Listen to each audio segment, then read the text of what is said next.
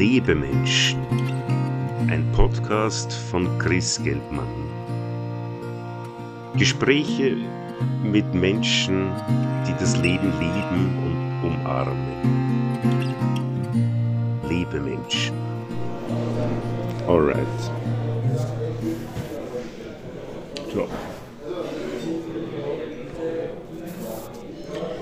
Liebe Zuhörerinnen und Zuhörer, willkommen. Hier ist Chris Geldmann mit meinem Podcast Lebemenschen. Da geht es um Menschen, die das Leben lieben und leben. Und ich darf heute wieder einen sehr interessanten Gast begrüßen, den Guido Tatarotti. Hallo, danke für deine Zeit. Hallo Chris, danke, dass du dich für mich interessierst. Gerne. Ich darf dich ein bisschen vorstellen, wenn ich an Schaas rede. Oder Unterbreche ich dich gnadenlos, ja. Und, und stellst das richtig oder ergänzt auch noch. Gut, Tatarotti, du bist äh, freischaffender Journalist, äh, vor allem im Kulturbereich, du bist Kolumnist, du bist Kabarettist, wie ich vorher erfahren habe, noch kein Buchautor, aber das kann vielleicht auch noch werden. Mhm. Äh, hast eine Kolumnenserie im, im, also schreibst vor allem für den Kurier, hast aber auch eine Kolumnenserie im Woman-Magazin, ja. äh, die glücklich, äh, glücklich geschieden. Glücklich geschieden, ja, mit glücklich geschieden. Mit der glücklich, Ex glücklich gescheit. Glücklich gescheit oder glücklich gescheitert. Glücklich geschieden heißt es. Ja. Was mich persönlich sehr interessiert, weil ich ja äh, auch in Trennung bin und ein Kind habe mit meiner Ex. Äh, allerdings habe ich es nicht zum Glück geschafft in dieser Trennung. Vielleicht können wir über das auch noch reden. In meinem Podcast Lebemenschen geht es ja darum, quasi die aus, in einem Gespräch die, die Biografien interessanter Menschen zu beleuchten, wie sie an das Leben herangehen und äh, wie sie das gemeistert haben. Wir haben im Vorgespräch, haben wir jetzt vorher geredet, äh, dass du gesagt hast, man sollte eigentlich eh alle fünf bis zehn Jahre sich neu erfinden, beziehungsweise auch beruflich die Dinge ändern, sich auf Neuigkeiten einstellen. Ähm, ich bin auf dich gekommen, weil ich deine Kolumnen wahnsinnig gerne lese. Ich halte dich für einen der sprachbegabtesten Journalisten des Landes. Da bin ich wahrscheinlich nicht der Einzige. Und ich fand es auch sehr lustig, dass du, wie ich dich angefragt habe per E-Mail, dass du mir gleich geschrieben hast, ja, aber im, im Sprechen bin ich nicht so gut wie im Schreiben. Das stimmt, ja. Wobei wir kommen vom hohen Niveau, also so gesehen wenn es ein bisschen schlechter ist, oder auch wenn es viel schlechter wäre im Sprechen als das Schreiben, sind wir auch noch auf, auf einem guten Niveau. Also du arbeitest jetzt gerade daran, dass das Gespräch einmal nicht funktioniert, weil du machst mir ein Kompliment nach dem anderen und als schüchterner Mensch wäre ich dann gleich noch schüchterner. Aber vielen Dank. Gerne. Es ist interessant, dass du schüchtern bist. ja, ich bin extrem schüchtern. Ja. Ich bin extrem schüchtern, deshalb schreibe ich gern, weil da habe ich Zeit, mir zu überlegen, was ich sagen will. Mhm. Im Gespräch habe ich das nicht. Also wenn ich mit Menschen rede und jemand fragt mich was, möchte ich oft gerne sagen, lass mir jetzt überlegen, und zwar etwa mhm. zwei, drei Wochen. Mhm. Dann habe ich eine gute Antwort. Deshalb schreibe ich gern. Und deshalb gehe ich auch gern auf die Bühne als Kabarettist, weil ich empfinde die Bühne als geschützten Ort. Mhm. Weil dort habe ich eben die Bühne, dort habe ich Licht, dort habe ich Mikrofon und dort habe ich mir einen Text überlegt und auswendig gelernt und weiß daher, was ich sagen soll bist vorbereitet. Ich bin vorbereitet. Das bin ich im echten Leben oft nicht. Da bin ich oft ja, schüchtern, menschenscheu und ein bisschen linkisch im Gespräch, glaube ich. Mhm, das ist sehr interessant. Wie machst du das dann, wenn du zum Beispiel einen Klaus Peimann interviewst? Klaus Peimann interviewen war ganz einfach, weil ähm, Klaus Peimann stellt man eine Einstiegsfrage Klaus Beimann, wie war Ihr Tag? Und dann referiert er zwei Stunden. Und du musst nichts mehr machen. Und du hast nichts gesagt und dann sagt jetzt haben Sie genug, nicht wahr? Jetzt haben Sie noch genug. Auf Wiedersehen und gehen. Na, ähm, ich führe gerne Interviews, aber da bereite ich mich sehr gut vor. Mhm, mhm. Verstehe. Naja, das, was wir hier machen, ist ja kein Interview, sondern Nein, ein, ein, ein, wir plaudern. Wir plaudern, wir plaudern. Äh, wie bist du eigentlich Journalist geworden? Ich glaube, du hast, du hast ja gar nicht Publizistik studiert, sondern du müsstest das direkt nach der Matura eigentlich eingestiegen sein. Das ist eine, eine interessante Geschichte. Ich werde versuchen, sie nicht zu ausufernd zu erzählen.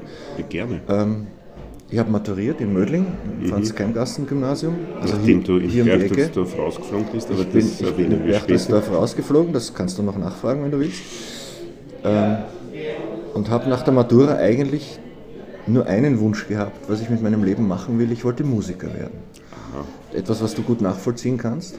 Ja, ich habe es auch versucht, es ist mir noch immer nicht gelungen. Die, Zumindest die ist es, die ist ist es pekuniär, aber die ist es mehr gelungen als mir. Ähm, ich habe damals in verschiedenen Bands gespielt. Ich kann mich auch erinnern, dass ich damals, ich glaube, es war das Haus der Begegnung Wien-Liesing, Kenne ich, ja. einen jungen Künstler namens Earl Grey gesehen habe, der in Wahrheit Chris Geldmann heißt. Und ich glaube sogar, mich noch zu erinnern, das war das, der war im Vorprogramm von Red Red Rosary, Ja, vom Schlögel. aus denen dann später die Sofa Surfers wurden. Richtig, Wolfgang Schlögel, ja. Und ich habe diesen Chris Geldmann auf der Bühne gesehen, war ein spindeldürrer Mensch mit gewagter Frisur. Damals noch. Also die Frisur ist ein bisschen geblieben. Spindeldürr bist du eigentlich immer noch. Wieder. Wieder. Und der war auf der Bühne sehr unsicher, sehr scheu. Und ich habe mir gedacht, ich kann viel besser Gitarre spielen als der. Aber ich habe mir auch gedacht, der kann irgendwas, was ich nicht kann. Der hat was. So, jetzt habe ich dir ist, äh, Komplimente zurückgegeben. Ich danke schön, das ist hochinteressant. Ähm, ja, ich wollte damals einfach nur Musiker werden. Das war mein, das Einzige, was mich interessiert hat.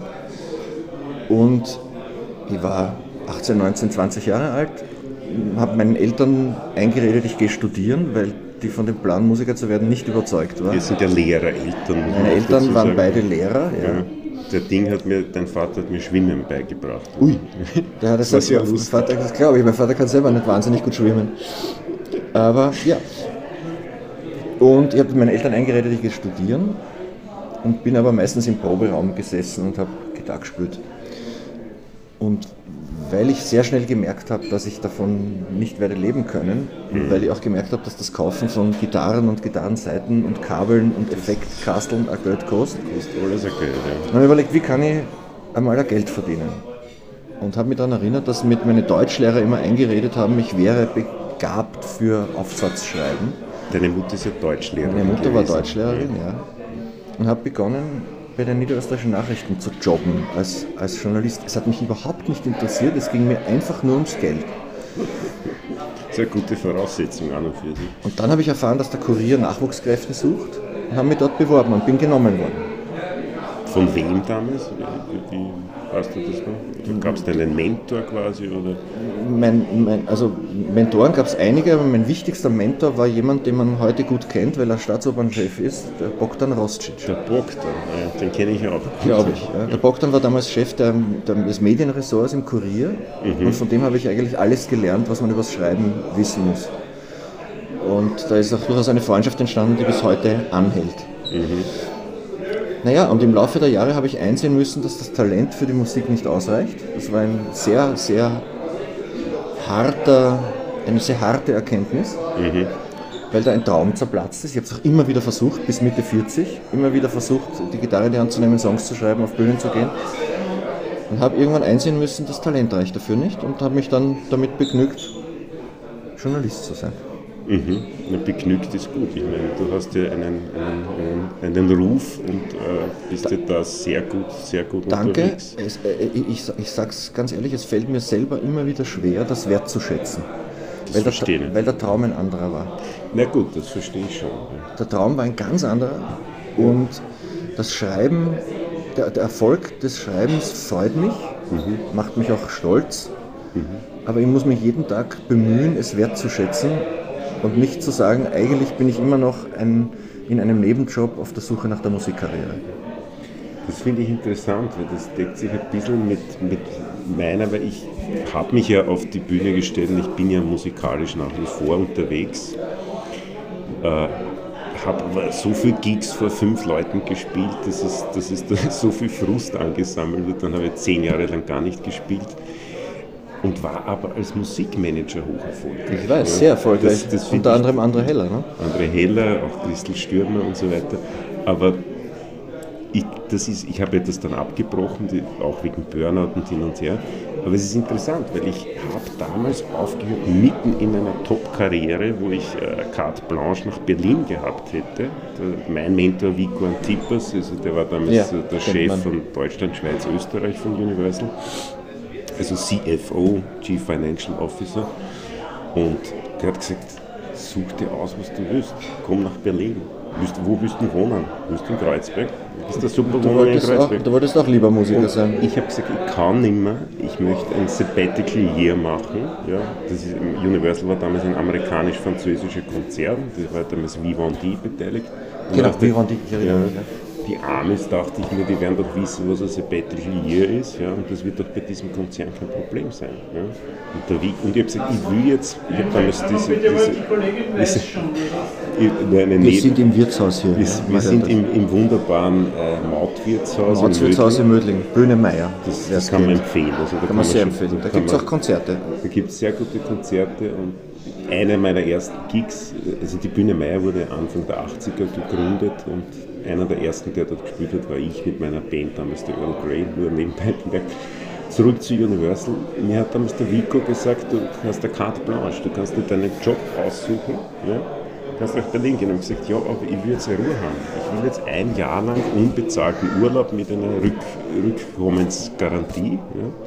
Der hat gesagt, wenn du jetzt die Familie verlässt, Bist draußen. dann wirst du wie in Stalingrad am offenen Feld erfrieren und wirst nie wieder zurückkommen. Mhm. Das war beinhart mit dem Hintergrund, das konnte er nicht wissen, dass mein Großvater in Stalingrad umgekommen ist. Sehr geschmackvoll, und ja. Das, gut, das hat er nicht gewusst, aber man kann am Österreicher so. Ja, Stalingrad-Witze sind an sich weniger, weniger gut. Vor allem, ich meine, ich habe es ihm damals nicht gesagt, aber ich war dann so grantig, dass ich gesagt habe, weißt was, dann Schluss. Ja. Dann hole ich mir den Golden Handshake. Ja. Und den habe ich mir dann einen Hof im Waldviertel gekauft. Äh, dort lebe ich ja nach wie vor. Äh, aber ich kenne dieses Gefühl, ich bin dann zurück und habe mein erstes großes Album produziert, weil man gedacht habe, so, jetzt machst du Musik. Und zwar nur Musik. Vorher hast du gemanagt, du hast erfolgreiche Pro Projekte gemacht im Musikbusiness. Ja. Und das, das, nicht im Wirtshaus. Das, wir sind im Wirtshaus.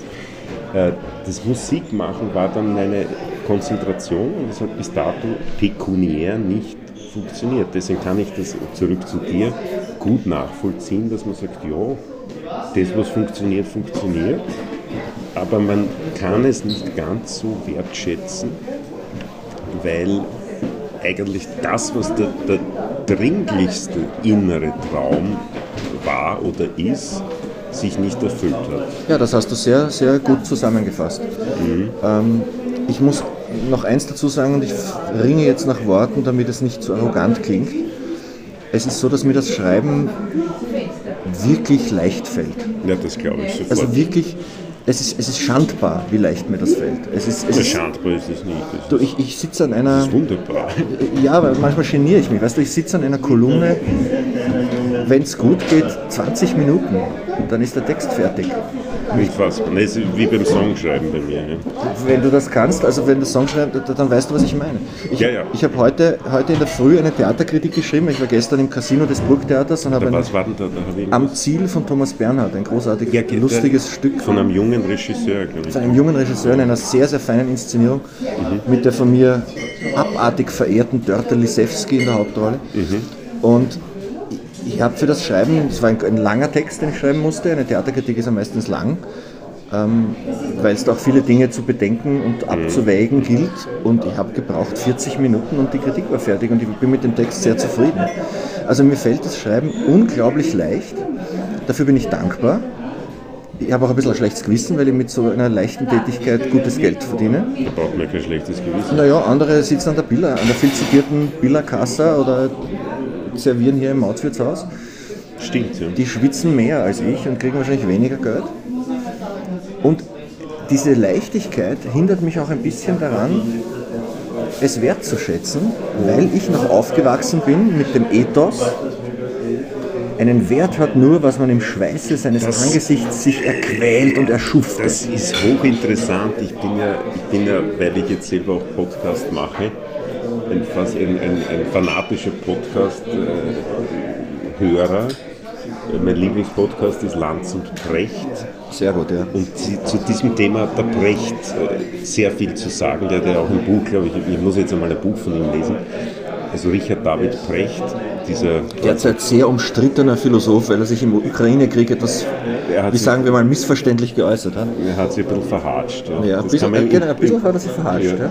Man, kann, man, kann, das in dem Podcast sehr interessant nachhören. Ich habe jetzt alle Folgen durchgehört und der schreibt über das Thema Arbeit eben, dass das, das Arbeit in unserem äh, quasi fast ein bisschen puritanistischen Ethos nur dann etwas gilt, ja, wenn man schwitzt. Schweißbluttränen. Schweißbluttränen. Ja, und wenn du aber für etwas Geld bekommst, was dir schlicht und einfach leicht fällt, dann wird das nicht als Arbeit gewertet. Genau. Ja. Und das dürfte in uns so tief drinnen sitzen, dass wir uns das äh, quasi als Selbstgeißelung auch auftun. Ja? Ich, ich glaube, ich glaub, das, hat auch, das hat auch was mit dem, mit dem Ethos der Schicht zu tun, aus der ich stamme. Meine Eltern mhm. waren untere bis mittlere Mittelschicht, mhm. äh, beides kleine Lehrer. Mhm. Und sind ihrerseits aufgewachsen mit diesem Leistungsdenken, dass man sich alles erschuften muss. Ja. Und das, das macht dich dann aber auch stolz als Mittelschichtler, wenn du dir, schaust, wenn, du, wenn du dir durch harte Arbeit dann ein, ein, ein Reihenhaus leisten kannst zum Beispiel oder das erste eigene Gebrauchtauto. Ich kann mich noch gut an die 70er Jahre erinnern wie stolz mein Vater war, als er seinen ersten VW Käfer ja, der, Mein Vater auch, der hat ja. einen VW Käfer gehabt. Und obwohl ich mich für Autos überhaupt nicht interessiere und gar kein Auto habe, ist dieses, ähm, dieses Denken, glaube ich, dieses, dieses Mittelschicht-Ethos sehr in mir drin. Sich raufarbeiten. Ja, ja, und genau. das muss natürlich mühsam sein. Ja. Ist es auch. Aber ich gebe zu, ich habe diesen Gedanken auch gehabt, wie ich äh, damals als Musikmanager für Universal gearbeitet habe da hatte ich ja sämtliche Freiheiten. Also wenn ich dann, wenn ich drei Stunden auf Mittagspause war, hat ja keiner gefragt, ich war ja, ja der Chef. Ja, ne? natürlich. Und ich habe mir damals auch gedacht, das ist eigentlich ich habe so diesen Drang gehabt, unbedingt. Ich bin dann auch immer lange im Büro geblieben. Dabei das war bei mir auch so. Ja. Ich habe ja auch, ich meine, ich habe dann am Ende zehn Mitarbeiter gehabt, ja, und mein Job war ja eigentlich nur die Leute so zu, zu instruieren und zu delegieren und so zu motivieren, dass sie ihre Sachen machen. Ich war ja der Chef. Ja. Was soll's, also, ja? Ich hätte ja nicht drin sitzen bleiben müssen bis um neun am Abend. Ich habe hab die Kulturredaktion des Kurier geleitet zwischen ja. ähm, 1994 und 2004, hatte 16, 17 Mitarbeiter, alles zusammengerechnet. Und ich hatte das total in mir drin. Ich muss der Erste sein, der da ist und der, und Letzte, der, Letzte, der geht. Der geht genau, ja. Und, und habe mich dann auch angefangen zu brüsten mit meinen 65 Wochenstunden ja, und solchen ja, Zeug. Ja. Was ja vollkommen lächerlich ist, weil es kommt ja nicht darauf an, wie lange du so herumsitzt, es, sondern welche Qualität du ablieferst. So ist es.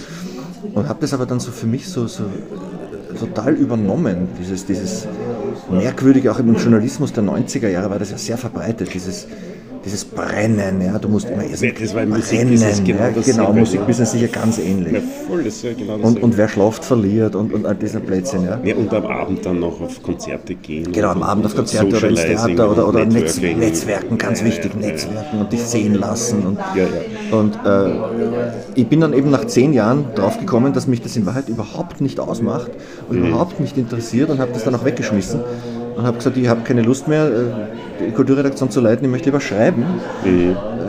Und bin damals auch auf, auf grobes Unverständnis gestoßen, sowohl im Bekanntenkreis, aber auch, und das war noch schwieriger, ähnlich wie bei dir, ja. nur ohne Stalingrad-Witze, ja. im, im, im, im, Berufsleben. Mhm. Also meine Vorgesetzten haben das in keiner Weise verstanden ja, und haben das eigentlich als Beleidigung aufgefasst. Richtig. Also Richtig. Ich, ich, war ein Fahnenflüchtling und ich habe genau. hab damit sozusagen auch in Frage gestellt, was sie selbst ausmacht. Ja? Der Chefredakteur des Kurier, Peter Rabel, mit dem ich heute sehr gut befreundet bin, mhm. der das heute auch versteht, war damals persönlich beleidigt, ja, ja, der Vico auch bei mir, dass ich eine Karriere wegschmeiße, die er mir ermöglicht hat und genau. die gleichzeitig auch in Frage stellt, was er selber darstellt. Das ist äh, hoch, also ich kann das eins zu eins äh, nachvollziehen und, und, mir ist ganz klar, der Vico war damals mein Mentor, der, der war damals persönlich beleidigt, dass sein, sein Musterschüler quasi, genau ich, ich kann mich auch erinnern, wie ich im Büro agiert habe. Ich habe mich ja da teilweise wie ein Schauspieler aufgeführt, indem ich äh, immer gestresst war. Ich meine, ich habe auch viele Termine gehabt. Das, ist ja, das war ja nicht erfunden, dass ich ein Meeting nach dem anderen habe. Ja. Aber ich habe mir einen Kaffee nach dem anderen reingeschossen und viel zu wenig äh, Wasser getrunken und habe mich dann gewundert, dass ich Herzprobleme kriege, ja. Herzstolpern und so weiter. Und war immer Full Speed, ja. immer on fire. Ja und meine Mitarbeiter sind da mitgezogen, ja, weil die gesagt haben, naja, wenn, wenn der Chef so arg drauf ist, müssen wir noch ärger drauf sein. Das hat den Effekt gehabt, dass wir wahnsinnig effektiv waren. Ja. Aber die Leute sind nach der Reihe ausgebrannt, ausgebrannt und ich, ich als Erster. Ja. Und wie ich dann gesagt habe, ich schmeiß hin, genau wie bei dir, dann war also Unverständnis, wie kann man so eine Karriere hinschmeißen, meine Mentoren beleidigt. Ja. Genau der Bogdan, den wir vorher erwähnt haben, Bogdan Rostic war ja auch eine Zeit lang mein Chef, der war ja Universal Music Chef und war durchaus auch ein, das war zu der Zeit, wo ich das andere Heller Album produziert habe. Äh, der, der, der, hat dann noch versucht, mich zu quasi zur Raison zu bringen, das weiß ich noch. Das ist immer gut essen gegangen und er hat gesagt, schau Chris, ich trinke gerne Rotwein und wenn du einen guten Job hast, dann kannst du den best, die beste Flasche Rotwein leisten. Das machst du dann äh, quasi zum Ausgleich für, diese, für diesen Dauerstress. Ja? Und dann habe ich ihm gesagt, habe ich Adorno zitiert. Über den, er, über den er dissertiert hat. Richtig, ja? genau, ja, wissend, dass er darüber äh, dissertiert hat habe zitiert, es gibt kein, richtig, kein wahres Leben im Falschen. Kein, nichts Richtiges im Falschen, ja, genau so ja, ja. ja. Na, da hat er mich zerlegt. Ja. Da, hat er, da hat er dann gesagt, das ist eine völlige Missinterpretation, das wird immer völlig falsch verstanden, sogar das wird immer so hippie-mäßig verstanden. Ist, und dann hat er mir eine Vorlesung gehalten, ja, wie, das, das, wie, wie, wie, das, wie das richtig zu lesen sei. Ehrlich gesagt, die haben es nicht gemerkt. Ja. Ich habe nur das Gefühl gehabt, er versucht mir diesen Punkt, den ich mache, zu verdrehen, nämlich dass ich sage, ich bin lieber äh, Tomaten züchtend äh, in, meiner, in meinem Haus in der Hinterbrüll und schreibe meine Songs und verdiene wenig bis gar kein Geld, als im Dauerstress zu leben. Das hat er nicht verstanden. Das kann er nicht verstehen, weil, weil wie gesagt, weil es das in Frage stellt, was er selbst lebt. Genau, das ist das, was der vorher Bogdan hat eine fantastische Karriere hingelegt, unglaublich. Ja, die ihn jetzt bis ins Chefbüro der Wiener Staatsoper geführt hat. Ja, ja, ja. Eine Karriere, um die ich ihn durchaus beneide, äh, die ich ihm auch sehr gönne, weil ich weiß, Absolut. dass er sich so gewünscht hat. Ob er glücklich ist, Weiß ich nicht. Ich weiß er wahrscheinlich selber nicht. Wie ich ihn das letzte Mal getroffen habe, das ist vor Jahren, da war noch der Dominique Meyer, äh, Staatsoperndirektor, lustigerweise haben wir uns dann getroffen beim, am Naschmarkt, glaube ich, und da hat er gerade dann mit dem Dominik äh, telefoniert und da habe ich schon gemerkt, aha, da wird schon genetzwerkt, ja, da, mhm. da ist schon was am Laufen. Ja. Aber er war so gestresst, ja.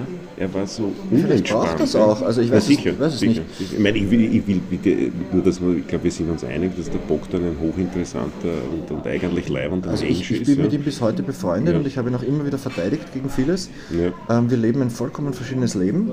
Ähm, er war für mich ein ganz wichtiger Mentor. Für mich auch, ja. Was das Schreiben betrifft. Ich habe von ihm gelernt, mit, mit großer Liebe und großer Sorgfalt Wörter aneinander zu reihen und dass es nicht wurscht ist, welche Wörter man auswählt und es auch nicht wurscht ist, wie man sie aneinander reiht. Ich habe von Bogdan viel gelernt über Groove in einem, in einem Aha, Text. Ja, über, über, ich gehe ans Schreiben heran wie, wie an einen Rocksong. Das muss grooven. Mhm, muss das einen, merkt man auch. muss einen Beat, Dankeschön, wenn das so ist, freut es mich sehr. Es muss einen Beat haben. Und das habe ich von Bogdan gelernt. Das ist interessant. Das ist interessant. Der Bogdan hat mich damals meine ersten Kolumnen schreiben lassen war der Erste, der mir die Chance gegeben hat, Kolumnen zu schreiben. Das ist so ein bisschen die höheren Wein des Journalismus, mhm. Meinung ausdrücken. Ja. Und der Bogdan hat gesagt, völlig anderes Erleben, als ich heute habe. Hat gesagt, nimm dir mal fünf Stunden. Dann habe ich fünf Stunden an einen Text gebastelt. Heute schreibe ich 20 Minuten dran. Dann habe ich den Text abgeliefert, fand ihn perfekt. Und der Bogdan hat mir zugeschmissen. Das, das, ist schlecht, das ist schlecht, das ist schlecht, probier es noch einmal. Habe ich nochmal fünf Stunden dran geschrieben. Wirklich? Und so habe ich das gelernt. Das war, das war eine harte Schule, weil vor Bogdans Augen mit einem Text zu bestehen, das war schwer. Das ist interessant. Diese Seite von ihm kenne ich gar nicht. Na gut, ich war mit ihm im, im, im Musikbusiness. Das war Anfang der 90er Jahre, da war er noch ganz anders. Er war ja, wollen wir an der Stelle auch erwähnen, wenn dieses Gespräch sich schon um Bogdan Rostic dreht. Komischerweise interessant. Interessant, ja. War ja ursprünglich auch Musiker, der Bogdan. Das weiß ich, ja. Da da gibt es eine super Geschichte. Ich war ja damals im, im Musikbusiness auch für Strategic Marketing, also für Lizenz, für Compilations zuständig. Ne? Und der Bogdan war unser Chef und wir wollten ihn damals reinlegen und wollten eine Raritäten-Compilation machen ohne sein Wissen. Wo mit wir einer Aufnahme von ihm. Mit einer Aufnahme von ihm. Ja. Das wollten wir Schöne quasi hinter seinem Rücken veröffentlichen. Das ist nicht, hat ist, nicht hat funktioniert. Nicht funktioniert. Hinter Rücken von Bogdan geht wenig. Das wäre so wunderbar gewesen, ja. Wir waren da richtig dran. Es war ja nicht so einfach, die Aufnahmen zu finden, Lizenzen zu, zu recherchieren und hin und her. Hat leider nicht funktioniert. Das war nur ein kleiner Sidestep. Ja, ich weiß, der war Musiker. Ja. Und der Bogdan hat wieder seinerseits das Ethos eines, eines Einwandererkindes, eines Ja, Migrantenkindes. ja. Also durchbeißen und so. Äh, Durchbeißen, sich nach oben kämpfen und ich glaube, er hat das gelernt, seine Eltern waren Ärzte, die aber nach Österreich eingewandert sind aus Jugoslawien und es hier schwer hatten ursprünglich. Und der Bogdan und auch seine Schwester, die ja heute Chefin des Radiosenders FM4 ist, auch sehr erfolgreich, haben, glaube ich, von Kind auf gelernt, sie müssen besser sein als die Österreicher, damit sie akzeptiert werden. Und ich glaube, das kriegt man auch nicht äh, raus aus sich. Aber gut, wir, wir, wir, Jetzt ist Schluss mit dem Bogdan. jetzt ist Schluss mit Bogdan, weil Jetzt der ist Schluss der ist ja nicht da. Er ist nicht da. Na, den, vielleicht kriege ich den auch noch ans Rohr. Schauen wir mal. Schauen wir mal, ja. Ja, also deine Frage war, warum ich es gering schätze, was ich tue. Ich schätze es nicht gering, aber ich kämpfe darum, es zu schätzen. Es liegt daran, dass ich andere Träume hatte und es liegt daran, dass es mir so leicht fällt. Das Ja, kurz das, das verstehe ich. Ich würde gern mit dir äh, auch über das Thema glücklich geschieden reden. Ja. Wie ich erwähnt habe, auch aus persönlichen Gründen, weil ich, ich habe einen siebenjährigen Sohn, wunderbar, traumhaft. Äh, nur ich lebe seit Jahren getrennt von, von der Mutter des Kindes und das war extrem hart und das ist eben wirklich, also bis dato ist das sehr, also ich habe sie verlassen, muss ich dazu sagen, aber es ist nach wie vor mit unglaublichen, immer wieder so, so, also wir bemühen uns sehr, dass wir nicht so viel streiten hin und her, aber es kracht immer wieder. Und wie ich das Thema glücklich geschieden, das habe ich bei dir sehr, sehr intensiv verfolgt. Das ist es, ich glaube seit Jahren ist ja das schon. Wie lange schreibst du die Wir schreiben die Kolumne? Kolumne jetzt seit, glaube ich, fünf Jahren in, in der Zeitschrift Woman und sind seit vier Jahren damit auch auf der Bühne. Genau, ihr seid ja auf der Bühne damit, ja. Im Cabaret-Programm Osten. Also mich hat das sehr fasziniert, dieses Thema und ganz plump gefragt. Wie geht das? Ja, genau. Das werden wir sehr oft gefragt. Ne, Es, es, ist ja ganz, ich. es ist ja ganz lustig, während wir beide hier sitzen und dieses schöne Gespräch führen, sitzt meine Ex-Freundin in meiner äh, Ex-Frau in meiner Wohnung mit meiner Freundin und sie plaudern, weil die beiden eng befreundet sind. Traumhaft. Das ist traumhaft. Ähm, also ich versuche es kurz zusammenzufassen. Eine Trennung ist nie lustig und war es auch bei uns nicht. Ähm, Im Gegenteil, sowas ist, wenn ein Lebensentwurf zerfällt oder man sich eingestehen muss, dass dieser Lebensent, äh, Lebensentwurf nicht mehr lebbar ist, ist das einerseits erleichternd, aber andererseits furchtbar. Eine Katastrophe eigentlich. Ähm, wir hatten damals in der ersten Phase, als es uns auch wirklich nicht gut miteinander ging und wir uns möglichst aus dem Weg gegangen sind, äh, sehr schnell ein Agreement, dass wir gesagt haben, wir wollen unseren Kindern zuliebe, die waren damals drei und ein Jahr alt, Aha, so jung. jeden Rosenkrieg vermeiden. Nicht uns zuliebe, nicht einander zuliebe, sondern den Kindern zuliebe. Also für uns stand an oberster Stelle der Bedürfnispyramide die Kids und die sollten so wenig wie, so wenig wie möglich, die, die Behauptung, Kind- Kinder würden nicht unter einer Trennung leiden der Eltern, Das ist ein Blödsinn. Sie leiden geht nicht. furchtbar, aber wir wollten dieses Leiden so Verringern. gering wie möglich halten. Ja. Das war der Einstieg. Zwischen, Zwischeneinwurf kurz, das setzt aber voraus, dass beide sehr vernunftbegabt sind. Ich glaube, ich glaube, das sind wir. Ja. Ja, ich glaube, das ist wahrscheinlich ein, ein Kernpunkt in dem Ganzen. Also sehr vernunftbegabt und sehr liebende Eltern. Ja. ja gut, man kann liebende Eltern sein und nicht vernunftbegabt. Ne? Ja, also f- vielleicht war es auch einfach Glück, Chris, ich weiß es nicht. Aber dieses Agreement hat uns einmal über die erste wirklich schwere Zeit hinweg geholfen, die ungefähr ein halbes Jahr angedauert hat. Habt ihr da Mediation gehabt oder irgend? Ähm, nein, haben wir damals nicht. Wir haben dann später, viele Jahre später, als unsere Tochter krank, krank war, ein, ein, ein Dreivierteljahr lang ernsthaft krank war, haben wir eine Familientherapie in Anspruch genommen, die uns dann rückwirkend, also das war 15 Jahre nach der Trennung, ähm, sehr vieles geholfen hat zu verstehen, was wir bis dahin nur instinktartig aufgefasst haben. Etwas, etwas wirklich dann auch inhaltlich zu verstehen. Aber zum Zeitpunkt der Trennung hatten wir keine äh, externe Hilfe. Nein. Das habt ihr selber hingekriegt. Ja. Also. Habt ihr dann noch gestritten gelegentlich? Ja, oder? natürlich. Gestritten, also es waren einfach Verletzungen vorhanden. Also Ja, ja, Streiten natürlich. ist fast das falsche Wort, es, es, es waren Verletzungen. Bindungsverletzungen. Verletzungen auf beiden Seiten. Ähm, das Glück, das Gute war, dass beide dann relativ bald in glückhaften neuen Beziehungen waren Das ist gut. und dadurch dieses Gefühl, ich habe was verloren, wegging. wegging und vor allem, dass beide in neuen Beziehungen waren, weil es ist ja immer schlimm, wenn einer in eine neue Beziehung geht, die, Ja. die vielleicht sogar ein Mitanlass für die Trennung ist, Ja. dann fühlt sich der andere verraten und, und, Ja. und, und fühlt sich als Verlierer. Dieses Verlierergefühl gab es bei uns nicht, weil beide äh, eben bald neue Partner hatten. Meine Ex-Frau hat diesen Partner heute noch. Und dadurch ist sehr viel an, an unguten emotionalem Schmier- und Brandstoff weggefallen bei uns. Und in weiterer Folge, dann sind so die Jahre vergangen, man hat als Eltern Kontakt, ob man will oder nicht. Man muss. Ja. Man muss. Uns war es eben auch wichtig, dass von Anfang an, dass wir in der Lage sind, gemeinsam beim Elternabend aufzutreten, ohne dass die Fetzen fliegen, oder gemeinsam Kindergeburtstage auszurichten. Es war uns auch wichtig, dass der eine nicht dem anderen das Kind am Beginn des Wochenendes vor die Wohnungstür stellt und abhaut, sondern dass wir in der Lage sind zu sagen, komm bitte rein, möchtest du einen Kaffee? Und dann haben wir festgestellt, auch in kritischen Zeiten, dass die Freundschaft, die uns immer neben der Liebe, die mal da war, verbunden hat, Dass die noch. dass die noch da ist. Ja, das ist toll. Ja. Und das war ein ganz erstaunliches Gefühl für mich. Wir müssten jetzt die Birgit fragen, wie sie das empfunden hat, die ist nicht da, aber für mich war das ganz erstaunlich, eines Tages festzustellen, ich möchte mit dieser Frau nicht mehr zusammenleben, aber sie ist mir irrsinnig wichtig. Aber sie ist leibend. Sie ist leibend, sie ist ja super. Ich weiß noch, ich habe mir dann gedacht, ich weiß noch genau, warum ich die früher Warum einmal so wollen habe und warum ich wa- mich warum ich verliebt verliebt habe Ja, ja. und warum ich die zu meiner Partnerin wollte. Ich habe daher auch nie gesagt, ich habe daher dieses Wording, unsere Ehe ist gescheitert, immer von mir gewiesen, weil unser Zusammenleben hat ein Ende gefunden, aber ich bereue unsere gemeinsame Zeit nicht und ich empfinde sie auch nicht als gescheitert. Ich empfinde sie, ich habe sie gern in meiner Biografie, diese gemeinsamen Jahre, vielleicht bis auf das letzte Jahr. Das ist ein guter Zugang. Du hast ja mal geschrieben, glaube ich, auch über dieses Thema, dass die Wurst ist auch irgendwann zu Ende. Ne? Genau, die Wurst ist irgendwann aufgegessen und kein Mensch sagt, deswegen ist die Wurst gescheitert. Genau. Ja. Dieses, dieses etwas äh, sarkastische Bild hat mir durchaus geholfen. Ja? Weil man will ja nicht, wir waren zwölf Jahre zusammen oder 13 Jahre, man will ja nicht 13 Jahre in den Gully schmeißen und sagen, das war ein Irrtum. Das war es auch nicht. Von diesen 13 Jahren waren zwölf super, ich will sie nicht missen, ich erinnere mich gerne daran.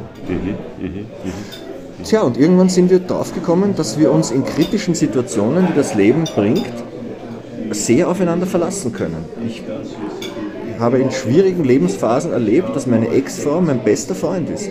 Hochgradig loyal, hilfreich. Nach einer ganz, ganz geschissenen Trennung, die ich dann Jahre später hatte, hat sie mich total aufgefangen. Bis so weit, dass sie gesagt hat, du kannst bei mir übernachten, da ist das Gästezimmer, da ist, da ist, du kannst hier bleiben. Ich möchte nicht, dass du allein bist. Wow. Das finde ich, das, das ist besonders. Und, und ich habe versucht, diese Loyalität auch ihr zu geben in schwierigen Phasen. Ob es mir gelungen ist, muss sie sagen. Ähm, aber ich, ich, wenn ich ein Rezept hätte für das, würde ich es auf Flaschen ziehen und ganz viel Geld verdienen, indem ich diese Flaschen verkaufe. Vielleicht hatten wir einfach nur Glück. Ich weiß es nicht. Aber sie ist heute meine beste Freundin, das sage ich ganz ähm, bewusst, dass das große Worte sind.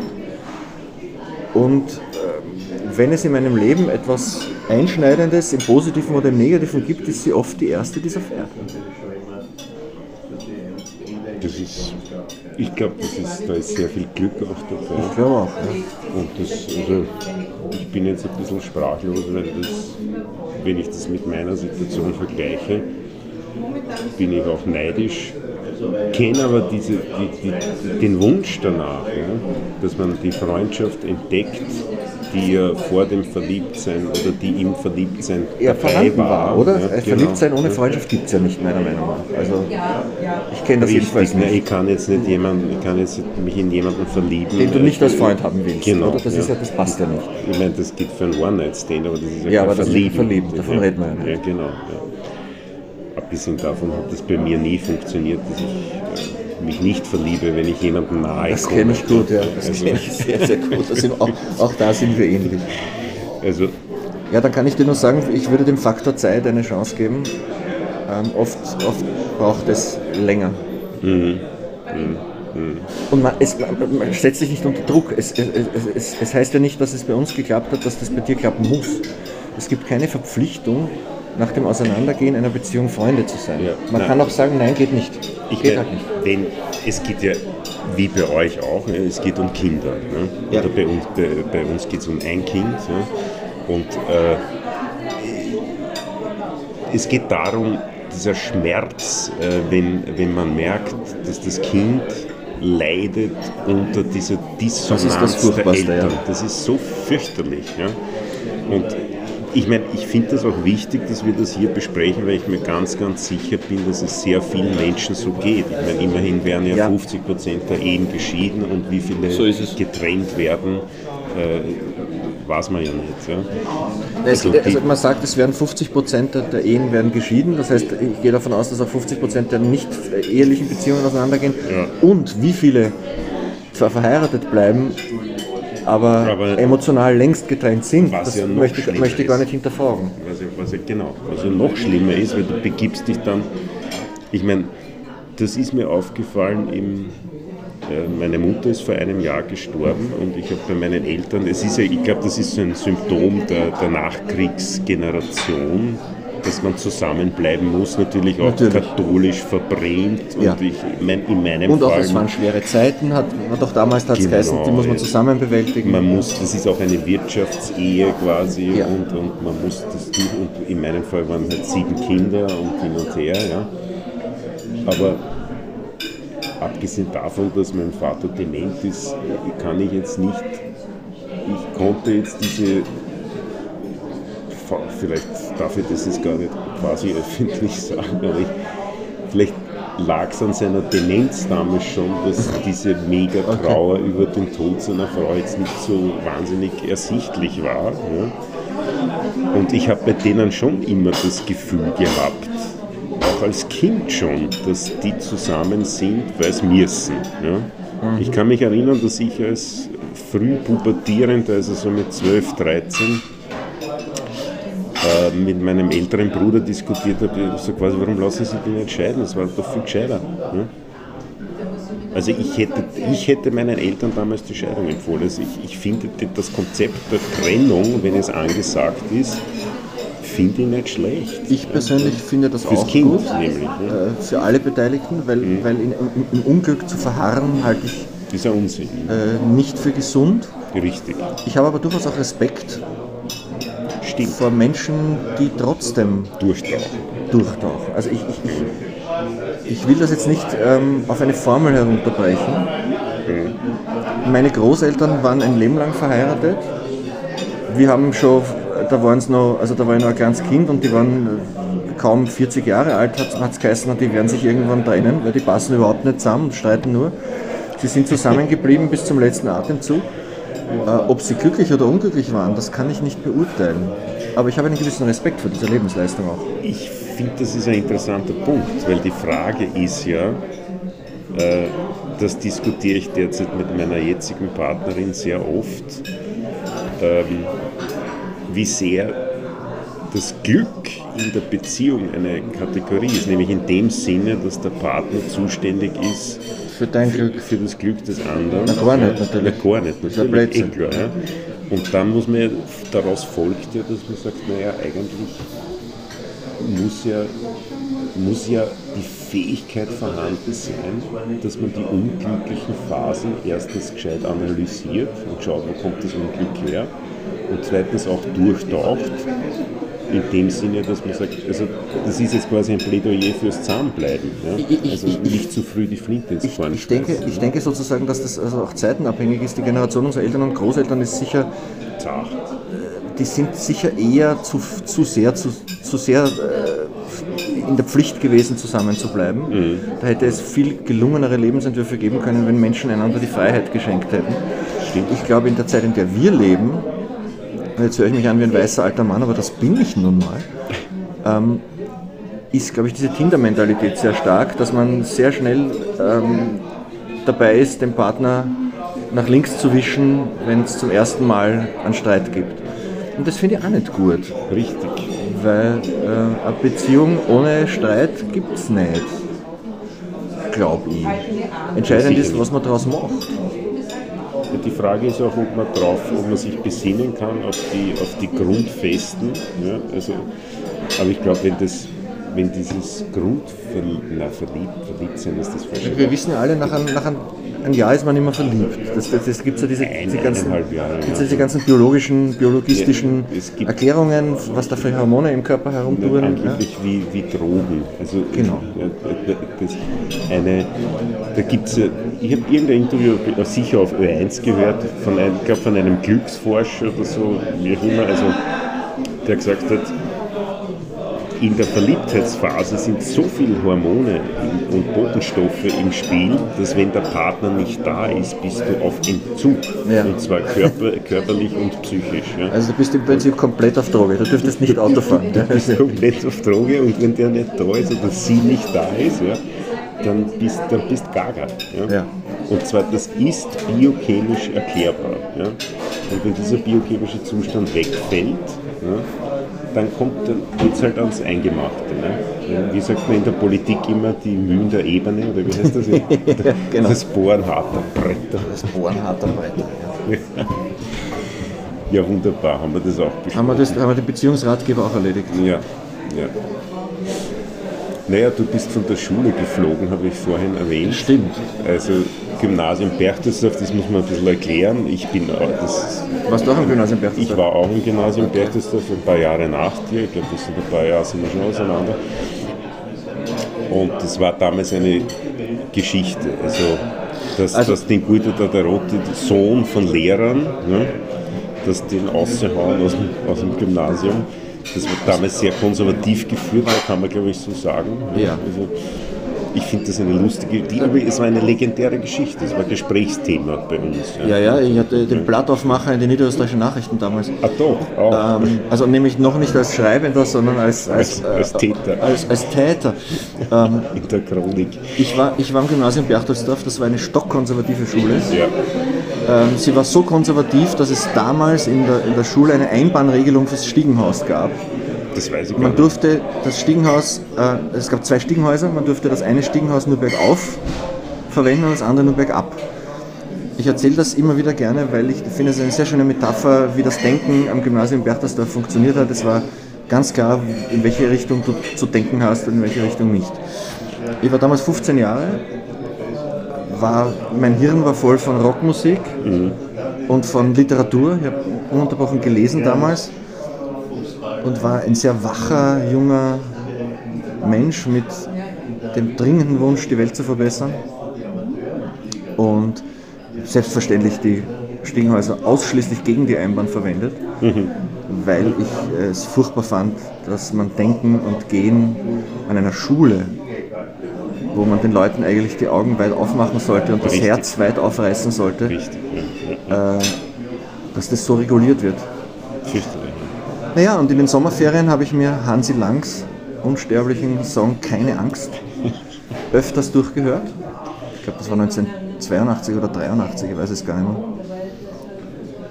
Und habe mir gedacht, unsere Gesellschaft hat ein Problem, und das hat der Hansi Lang wunderbar erkannt. Wir werden durch Angst reguliert. Mhm.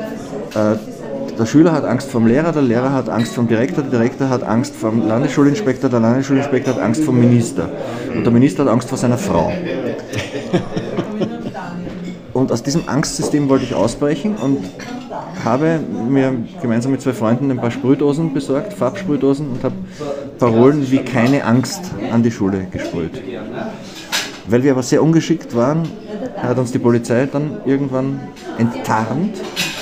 Polizei Berchtesdorf, Polizei Gendarmerie, damals, Posten Berchtesdorf hat in einer kriminalistischen Meisterleistung die drei Übeltäter dingfest gemacht. Und wir wurden A von der Schule geschmissen und B vor Gericht gestellt. Wirklich wahr, das wusste ich nicht. Bekam, bekam damals, dann, äh, bekam damals eine Jugendstrafe von drei Monaten bedingt, also ich musste nicht in das Gefängnis. Und ich muss, müsste jetzt auch nicht mehr stehen, weil das ist als Jugendstrafe längst gelöscht. Das heißt, ich bin unbescholten. Aber die Folgen, die gesellschaftlichen Folgen waren natürlich dramatisch. Wir waren auf einmal die ganz bösen Außenseiter. Parias. Parias. Andererseits natürlich auch sehr positive Folgen, weil ähm, unter meinen neuen Schulkameraden in Mödling und vor allem unter den Mädchen war ich dann ein Held, ein Ja, das Outlaw. Ja. Das ist ja eigentlich wiegte das alles schon wieder auf. Das ne? hat dann wieder das, das war dann wieder das Positive. Ich war, bis die draufgekommen sind, dass ich eigentlich ein fader, schüchterner Zipf bin, ist ein Jahr vergangen und in diesem Jahr habe ich mich, habe ich mich der, des weiblichen Interesses äh, kaum zu erwehren gewusst. Ja, das ist der Vorteil der Bühne. Ne? Also ich habe das über die Musik gemacht, ich habe mich auf die Bühne gestellt und ab dem Moment, wo das Thema erledigt, wenn man halbwegs was gleich schaut, geht sich das aus. Okay? Eine Gitarre in der Hand, ja.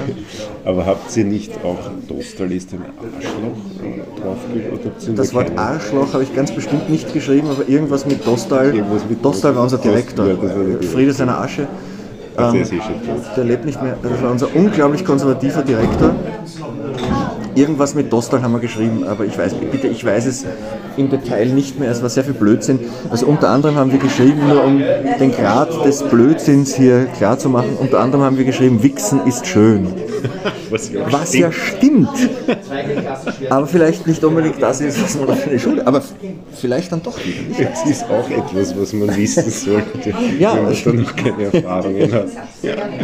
Köstlich. Ich habe mit dem Tostal auch Erfahrungen gemacht, mit dem Direktor eben, weil ich habe Schwammschlachten waren ja damals sehr, das war ja wunderbar. ne? Schrecklich, ja. Äh, Das haben wir ja, am Gang haben wir das dann einmal gemacht und ich habe mitten am Gang habe ich dann sehr heftig geworfen und Tostal ist im Gang aufgetaucht. du Und hast ich ihn getroffen? Fast, fast. Das ist nicht ja groß, das ist ja herrlich. und er hat dann, das Schlimme war, dass meine, ich komme aus einer kinderreichen Familie und die sind, bis auf den Ältesten sind alle in Berchtesdorf ins Gymnasium gegangen, alle Gelbmänner, also ich heiße Gelbmann mit Namen, die Gelbmänner, das waren alles Vorzugsschüler und ich als zweitjüngster, ich war fürchterlich, also ich habe schlechte Noten gehabt, ich habe ausgeschaut wie ein, wie ein wahnsinniger Hippie. Kann es sein, dass ich mit einem Bruder von dir in der Klasse oder in Turnen war? Gerhard, mit Gerhard, das kann Ich sag, aber gut, das werden wir jetzt nicht mehr herausfinden. Ja, aber der Name war mir ein Begriff. Ja. Und, du warst, und du warst ein Übeltäter, im Ich war, Unterschied ich, war, deinen ich, war, ich war der erste Rabauke dieser wunderbaren Geldmänner, die alle Streber waren bis zum geht nicht mehr. Und ich fetz da mit Schlammschlag, mit Schlamm, äh, mit Schwamm, nicht Schlamm, mit Schwamm herum. Und er sagt zu mir, quasi in einer Art von positiven Sippenhaftung, aus seiner Sicht, wie kann sich ein Geldmann so aufführen? so quasi, so wenn das wer anderer macht, ja, okay, aber ein Geldmann darf das nicht machen. Ja. Aber es hatte einen riesen Vorteil, dieser Nachname und dieser Streber vor mir. Ich bin nicht durchgefallen. Es hat sich kein Lehrer getraut, einem Geldmann einen Fünfer zu geben. Ja. Weil das, das geht nicht. Ja. Und ich kann mich noch erinnern, dass ich im, im Chemieunterricht bei der Wirte geheißen Schatz, glaube ich. Schatz. Ja, Ja, Professor ich auch. Schatz, ja. Die war aber eh friedlich. Die war, ja, die war eh lieb. Ja. Und die stellt mich an die Tafel und ich sollte irgendeine Formel. Ich habe von Chemie bis heute null, wirklich null Ahnung. Ich kenne mich da überhaupt nicht aus. Und ich sollte irgendwas hinschreiben, eine kompliziertere Formel. Und ich habe H2O hingeschrieben. Ja. Und er er ist mir nicht eingefallen. Und ich bin trotzdem durchgekommen. Ja. Es war Wir- schon faszinierend. Wir waren damals eine besonders schlimme fünfte Klasse ähm, und wir hatten einen Wettbewerb laufen über das Jahr, wer mehr Klassenbucheintragungen zusammenbringt, der kriegt, gewinnt am Ende des Jahres irgendwas. Was, eine Kisten Bier. Sowas, ja, ich weiß es nicht mehr. Und den, den, den Preis für die beste Klassenbucheintragung gewann mein Klassenkollege Martin Matuschkowitz. Der Matuschko, den kenne ich ja. Du kennst wahrscheinlich den, den, den Bruder Ich Georg kenne den. Georg, Martin kenne ich auch. Martin Matuschkowitz, der später Trainer des Handballnationalteams war. Ja, genau. Ja, Martin Matuschkowitz, eigentlich ein sehr friedlicher Kerl, ja. ja. hat im Musikunterricht bei Professor Eugen Bannauch. Den Bannauch, den habe ich auch gehabt. Der war ein skurriler Lehrer. Auf die Frage, wann schrieb Mozart den Don Giovanni, geantwortet, das ist mir vollkommen wurscht. Und das war die beste Klassenbucheintragung des Jahres. Und ich finde, das ist eine durchaus adäquate Antwort auf diese sinnlos blöde Prüfungsfrage, weil es geht ja nicht darum, wann der Mozart den Giovanni geschrieben hat, sondern was da drin ist. Warum das so eine großartige Oper ist und nicht wann. Das ist so köstlich. Ich habe den Panach auch gehabt, wobei der war ja eher ein netter Kerl. In Wahrheit war der dort das skurriler, lustiger Der pfeifenrauchende Panach. Genau. Der hat mir sogar mal dann ein Klavier geschenkt für, für, für, den, für den Spiegel, für den Jugendclub. Ja. Das ist toll. Ja. Aber ich habe dann den Neubauer gehabt. äh, oh je, äh, und okay, ja. ich, ich als passionierter Musiker, der, man muss dazu sagen, ich kann keine Noten lesen, ich bin kein ich auch Musiker im Sinne, ich bin halt Musiker. Ja, Paul McCartney kann auch keine Noten lesen, Also- trotzdem ist er, glaube ich, ein Musiker. Ja, okay. Aber wir wollen uns jetzt nicht mit Paul mithalten. Nein, nein, nein, das wollen wir sicher nicht äh, vergleichen, nein. Äh, Ja, nicht. hab dich unterbrochen. Äh, nein, nein. Und äh, ich habe, der uninteressanteste Unterricht für mich war nicht Religion, weil da war ein, hatten wir Gott sei Dank einen Lehrer, der durchaus auch philosophisch begabt war und sehr offen und sehr interessant. Aber der uninteressanteste Unterricht war für mich Musik weil der mir dort beibracht hat, alles, was mich nicht interessiert hat. Der hat mir nicht Lust, der hat mir nicht, ich, ich, ich bin jetzt liiert mit einer, mit einer Barockgeigerin, ja, die, die das studiert hat. Ja. Die hat mir in den letzten Jahren mehr über Musikgeschichte, über Schubert, Mozart, Bach, Händel äh, und Als so weiter beigebracht als, als der depperte Neubauer. Ja. Und das, weil der das sowas von deppert gebracht hat. Ja. Der, hat mir, der hat mir die klassische und äh, Barockmusik vergällt. Ja. Ich habe Schubert gehört deswegen, weil meine Mutter die Unvollendete so gerne äh, gehört hat, ja, die ja wunderbar ist, wie man weiß. Und Thomas Schmidt habe ich gehört, diesen wunderbaren Tenor, der, der dann im, im Internierungslager in der Schweiz umgekommen ist, ein jüdischer Göttertenor. Äh, aber der Neubau hat es nicht gepackt, mir, mir das klassische mit und von Popmusik war ja keine Rede im Musikunterricht, das hast du vergessen können. Das stimmt, der hat, Die haben- also das kam nicht vor, kann mich erinnern. ja. Das führt mich dazu, dass, dass du bist ja glühender, also du bist ein, ein Georg Danzer-Verehrer. Ja. Äh, hattest, hast ich ihn auch persönlich, persönlich sehr gut gekannt und du bist auch Neil Young-Fan. Kann man schon so sagen. Muss- ne? Ich bin großer Neil Young-Fan, aber jetzt muss ich zum Georg was sagen. Also, den Georg Danzer habe ich erst Mitte 30 entdeckt. Also ich wusste natürlich, wer das ist, aber ich habe Mitte 30 mit einem gemeinsamen Freund von uns beiden zu musizieren begonnen, mit dem Matthias Kempf, Ja. der ein großartiger, moderner Austropop-Interpret ist, Mit äh, dem ich auch schon ein, ein Podcast-Gespräch geführt habe. mit dem du ähm, musiziert hast, du hast in seiner Ja, Band genau. gespielt, ich habe in seiner Band auch ein halbes Jahr Gitarre gespielt. Das ist ein lieber Freund und der hat mich, der, der ist der größte Tanzerverehrer, den es gibt. Das, das kann man so sagen. Und der hat mich in unserer gemeinsamen Bandzeit auf den Tanzer gebracht und ich habe daraufhin die ganze Literatur des Tanzer entdeckt. Und da hat sich wirklich für mich ein, ein Universum, das ist so, aber ein, ein Land aufgemacht. Und ich hatte dann als Journalist natürlich das Glück, den Georg Danzer kennenzulernen, weil ich ihn interviewt habe des Öfteren, wenn er was Neues herausgebracht hat. Und daraus, und das ist auch so einer der Glücksfälle meines Lebens, ist eine Freundschaft entstanden. Und ich hatte das ganz große Vergnügen, mit dem Georg Danzer die letzten zehn Jahre seines Lebens befreundet zu sein. Wir waren vor allem E-Mail-Freunde. Wir hatten einen täglich laufenden E-Mail-Wechsel. Also ich bin in der Früh in die Arbeit gekommen. Damals gab es ja noch kein E-Mail zu Hause, das hatte ich nicht. Und habe hab meinen Computer hochgefahren und das erste, was ich immer gelesen habe, war Guten Morgen, der Georg. Wirklich, ja. Sag einmal, wie denkst du über dieses und das? Und dann habe ich, hab ich zurückgeschrieben, Georg, ich denke über dieses und das so. Und daraus entstand dann ein, ein, ein Gespräch, das über Jahre immer weitergelaufen ist. Mail für Mail für Mail. blauer Buch draußen. Ja, in Wahrheit, aber das ist auch sehr privat und ähm, ähm, nein, das ist mein, mein persönliches Georg Danzer Buch. Ja, und, und der Georg hat mich, nicht nur seine wunderbare Musik und seine wunderbaren Texte, hat mich inspiriert, sondern auch die Tatsache, dass ich eben, der war auch so ein Ratgeber für mich. Ich konnte den Georg in, in Lebens, problematischen Lebensphasen und auch in glücklichen Lebensphasen einfach fragen, wie er darüber denkt. Und es war nie uninteressant, wie er darüber denkt.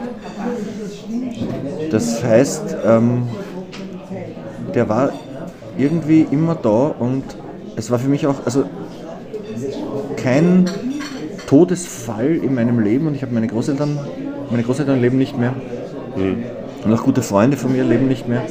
Aber kein Todesfall in meinem Leben ist mir so nahe gegangen wie der Tod von Georg Danzer. Also als ich eines Tages in die Redaktion kam und von seiner Familie informiert wurde, dass er nicht mehr lebt,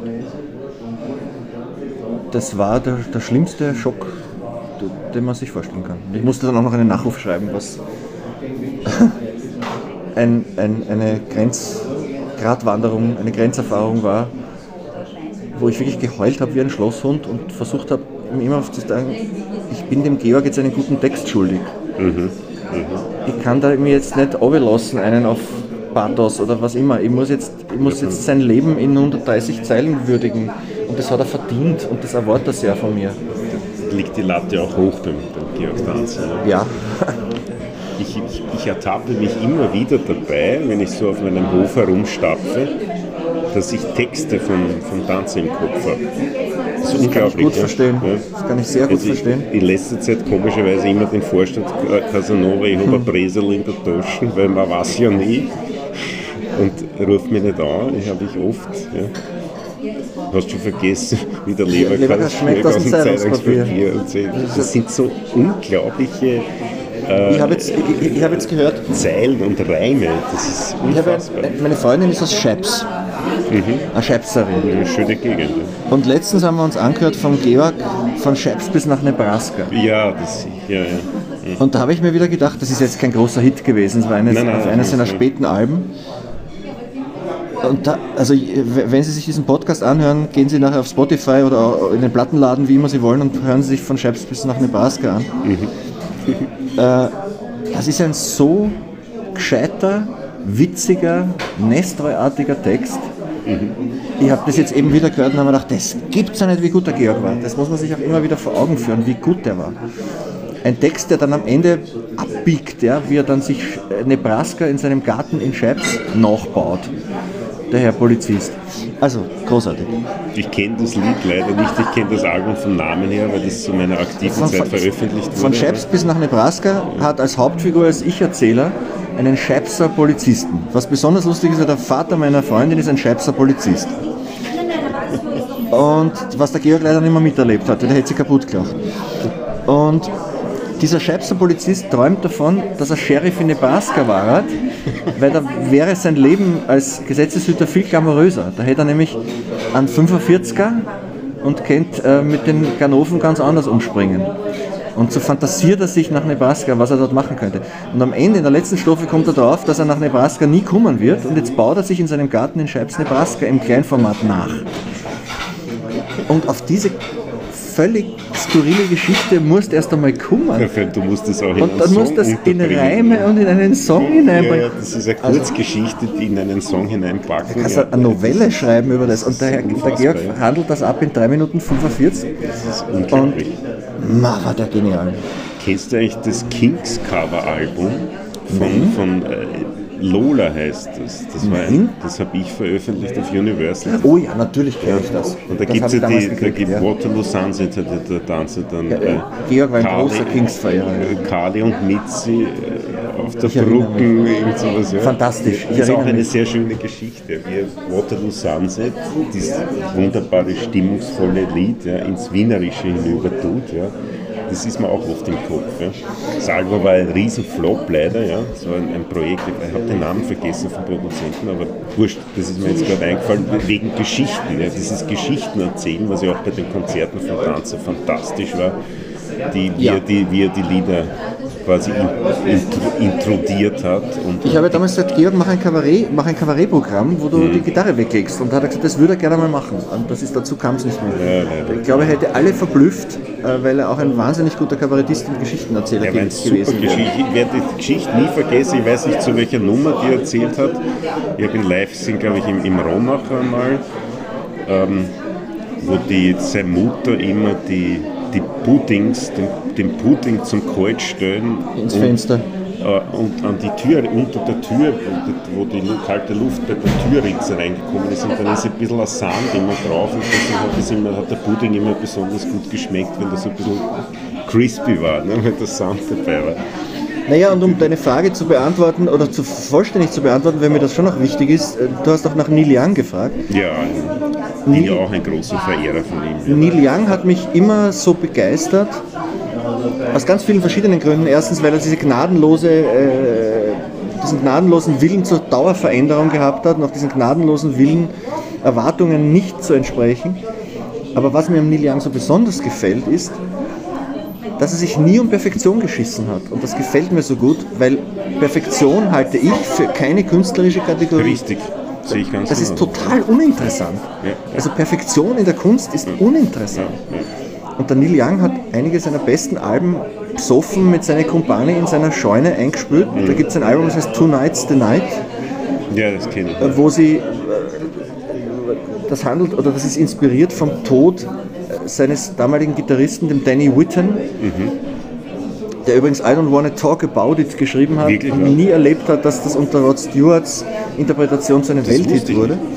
Danny Whitten war der erste Okay. Gitarrist bei Crazy Horse, der Ja. berühmten Band von Neil Young. Und Danny Whitten ist am Heroin gestorben.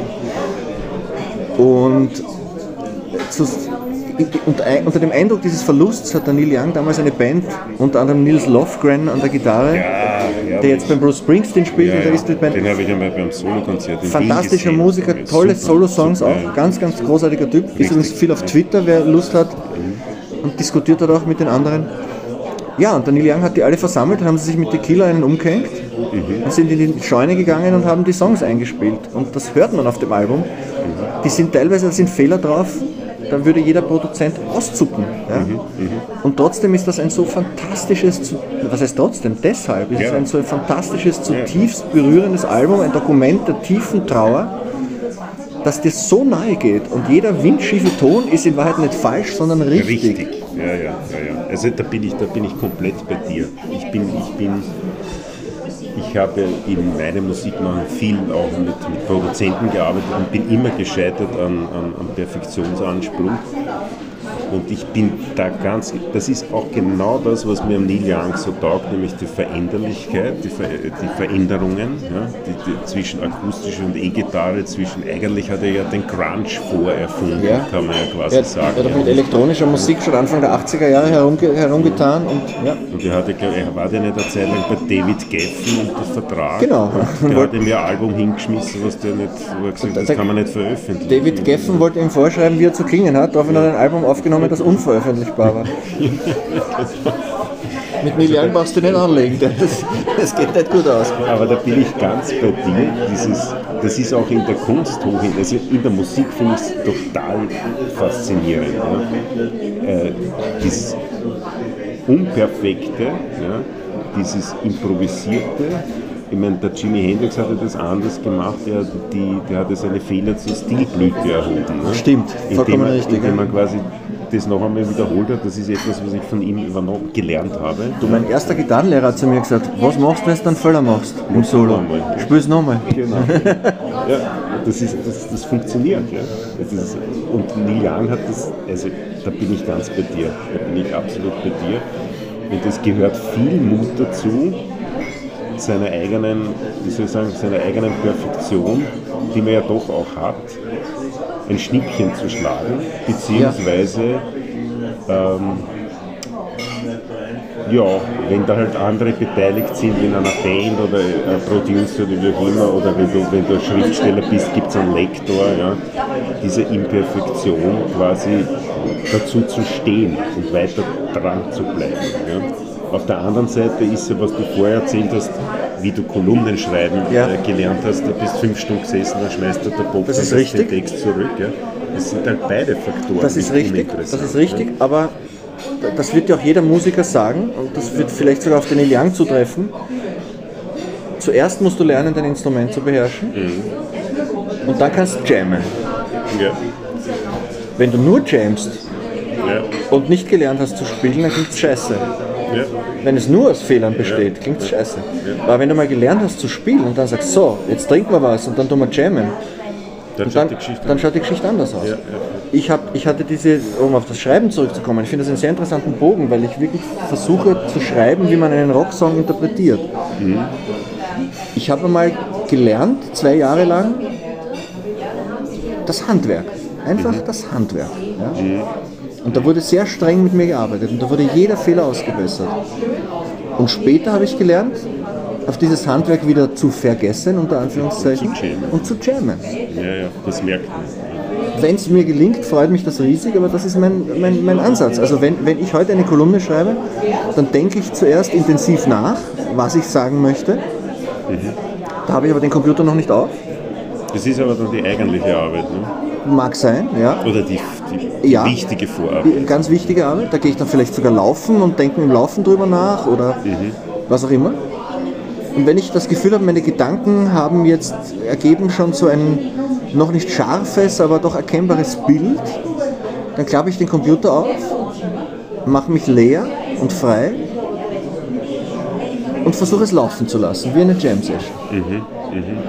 Und ich habe auch, ähm, ich, ich gehe da natürlich nochmal drüber und ich habe auch eine Endkontrolle, die, die, aber ich habe mir auch selbst auferlegt, ich schreibe jeden Tag, in der Tageszeitung schreibt man jeden Tag, auch einen Text hinaus in die Welt zu schicken, von dem ich selber nicht hundertprozentig, sondern vielleicht nur zu 90% überzeugt bin. Weil ich mir dann denke, das macht nichts, der ist jetzt fertig, der will raus. Und ich muss nicht zu 100% überzeugt sein, denn ich bin zwar selbst mein erster Leser, aber ich bin nicht der entscheidende Leser. Und es ist total lustig. Es gibt Texte, die ich veröffentlicht habe, wo ich mir gedacht habe, no, der ist vielleicht doch eher nur mittelmäßig gelungen. Und dann kommen auf die die E-Mails von Lesern, die sagen, das ist ihr bester Text. Ja, das ist faszinierend. Das ist, das ist auch, wenn man da so schnell Feedback auch allem, also, da, da fallen mir jetzt ein paar Dinge ein. Erstens, auf Knopfdruck mit Deadline. Ja, Ja. ähm, doch auch, es ist ja auch ein kreativer Vorgang, natürlich. Ja. Kreativ sein zu müssen, stelle ich mir, Das ist eine, dann, ein, ein, Lern, ein Lernvorgang, ein Lernprozess. das stelle ich mir schwierig vor. Nein, das geht ganz einfach mittlerweile. Ich kann auf Knopfdruck ähm, Kreativität abrufen. Das habe ich gelernt. Ich mache das seit über drei Jahrzehnten und das geht. Ja, dann ist, das Da kann man quasi üben. Das kannst du üben. Wird dir jeder Künstler bestätigen, der unter Zeitdruck arbeitet. Man kann vielleicht auch mit Hilfe kleiner Rituale sich in einen kreativen Zustand versetzen, in dem das dann funktioniert. Also ich kann das, muss ich ganz ehrlich sagen. Ja, das finde ich wunderbar. Also das würde mich persönlich sehr, gut, da muss ich dran arbeiten, aber das fehlt dann. Und das andere ist das, das sofortige Feedback. Ne? Also wenn man selber was in die Welt schickt, wie du sagst, wo man sagt, naja, ist jetzt eigentlich, sind nicht 100 Prozent, ja? und dann die Bestätigung zu bekommen, dass es für, für gewisse Leute doch 100 Prozent sind, das ist ja eigentlich auch etwas sehr Ermutigendes. Ja, oder manchmal erfährst du dann, dass es für gewisse Leute nur 20% sind. Das gut, ist dann wieder entmutigend. Ähm, Okay. das ist auch ein Lernprozess, den ich, den ich durchgemacht habe. Ich schreibe mal grundsätzlich für mich. Ja. Also wenn ich am Computer sitze oder an einem Schreibblock, das mache ich auch manchmal, dann sehe ich die 500.000 oder was Kurierleser nicht vor mir und denke auch nicht an die, sondern ich schreibe mal den Text, den ich selber gerne lesen möchte. Ja. Das ist immer der Anfang. Ich bin mein, mein, mein eigenes Publikum.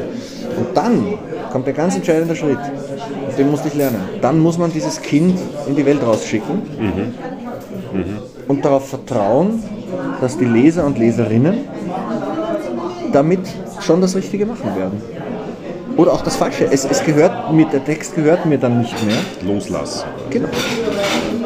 Das ist wie, ich weiß jetzt nicht welcher, äh, haben wahrscheinlich schon viele Popstars und Rockstars gesagt, auch ein Song, nein, Fendrich hat das einmal gesagt, ein Song gehört irgendwann nicht mehr dir, sondern der gehört an den Leuten. Und genauso, ich meine, meine Texte sind nicht I from Austria, Gott sei Dank, aber das ist dieser Schritt, wo man dann auf die Enter-Taste drückt am Laptop zu sagen, jetzt gehört das euch.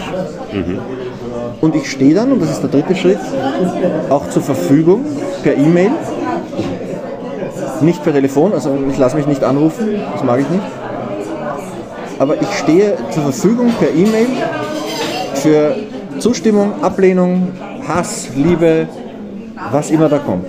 Antwortest du da, äh, wie, wie ist deine Antwortkultur? Ich antworte grundsätzlich auf alles, es sei denn, jemand ist ganz grob, ganz grob aus der Form, also er bedroht mich oder er ist antisemitisch oder er ist rassistisch Das gibt es alles, oder? Das kommt vor, aber zum Glück nicht sehr oft. Mhm. Also gar nicht oft. Mhm. Und ansonsten antworte ich jedem Lesermail gerade auch denen, die sagen, das ist ein totaler Blödsinn, was sie da geschrieben haben, weil mich dann auch interessiert, warum findet ihr es blöd. Mhm. Und dann frage ich nach. Dann sage ich dann, es tut mir Also erstens danke, ich schreibe immer Danke fürs Lesen, weil ich empfinde das durchaus als Privileg, dass Leute meine Texte lesen und unsere Zeitung lesen.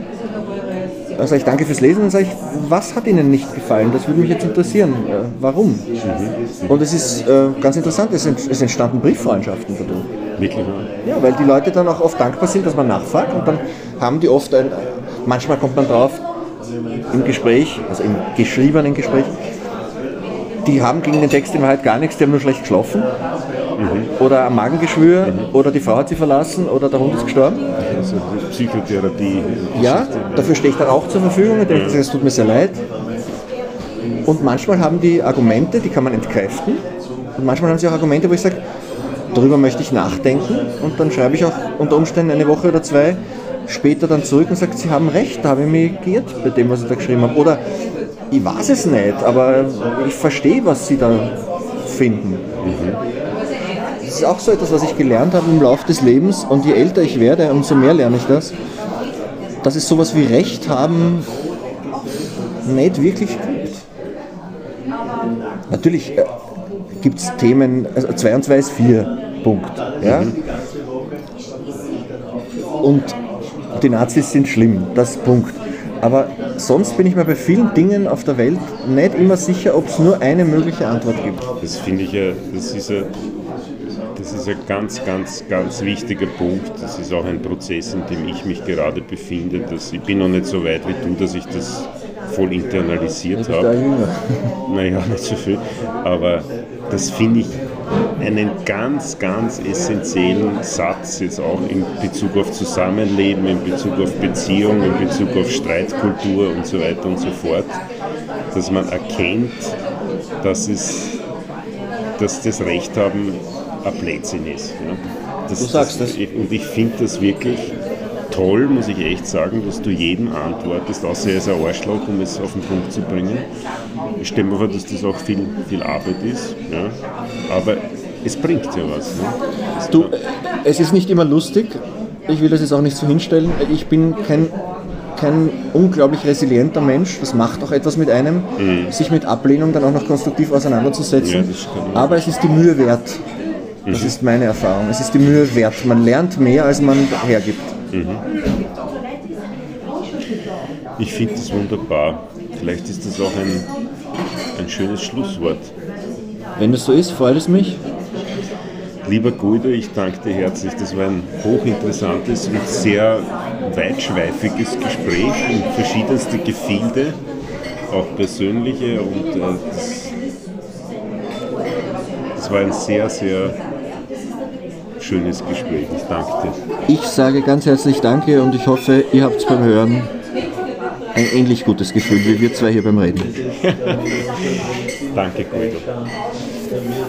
Ich verabschiede mich. Das ist der Podcast, war der Podcast Lebe Menschen von Chris Geldmann. Heute mit Guido Tatarotti und hoffentlich bis bald. Alles Liebe, habt ein schönes Leben.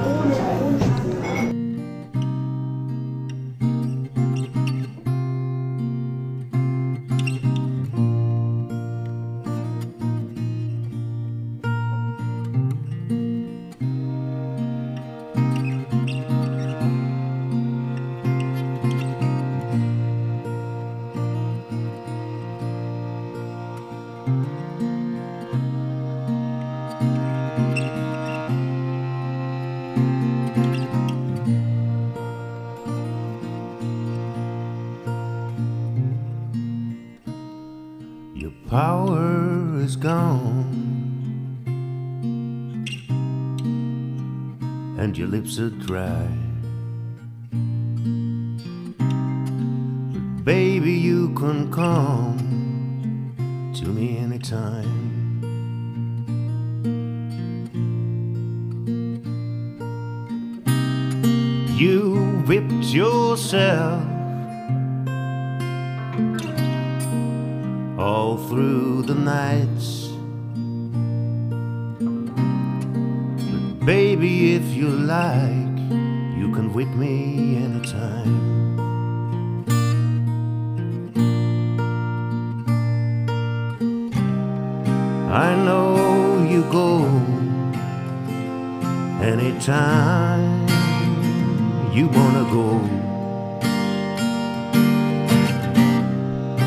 you won't show and if when you don't want to show, but you can come to me anytime. Yes, you can come.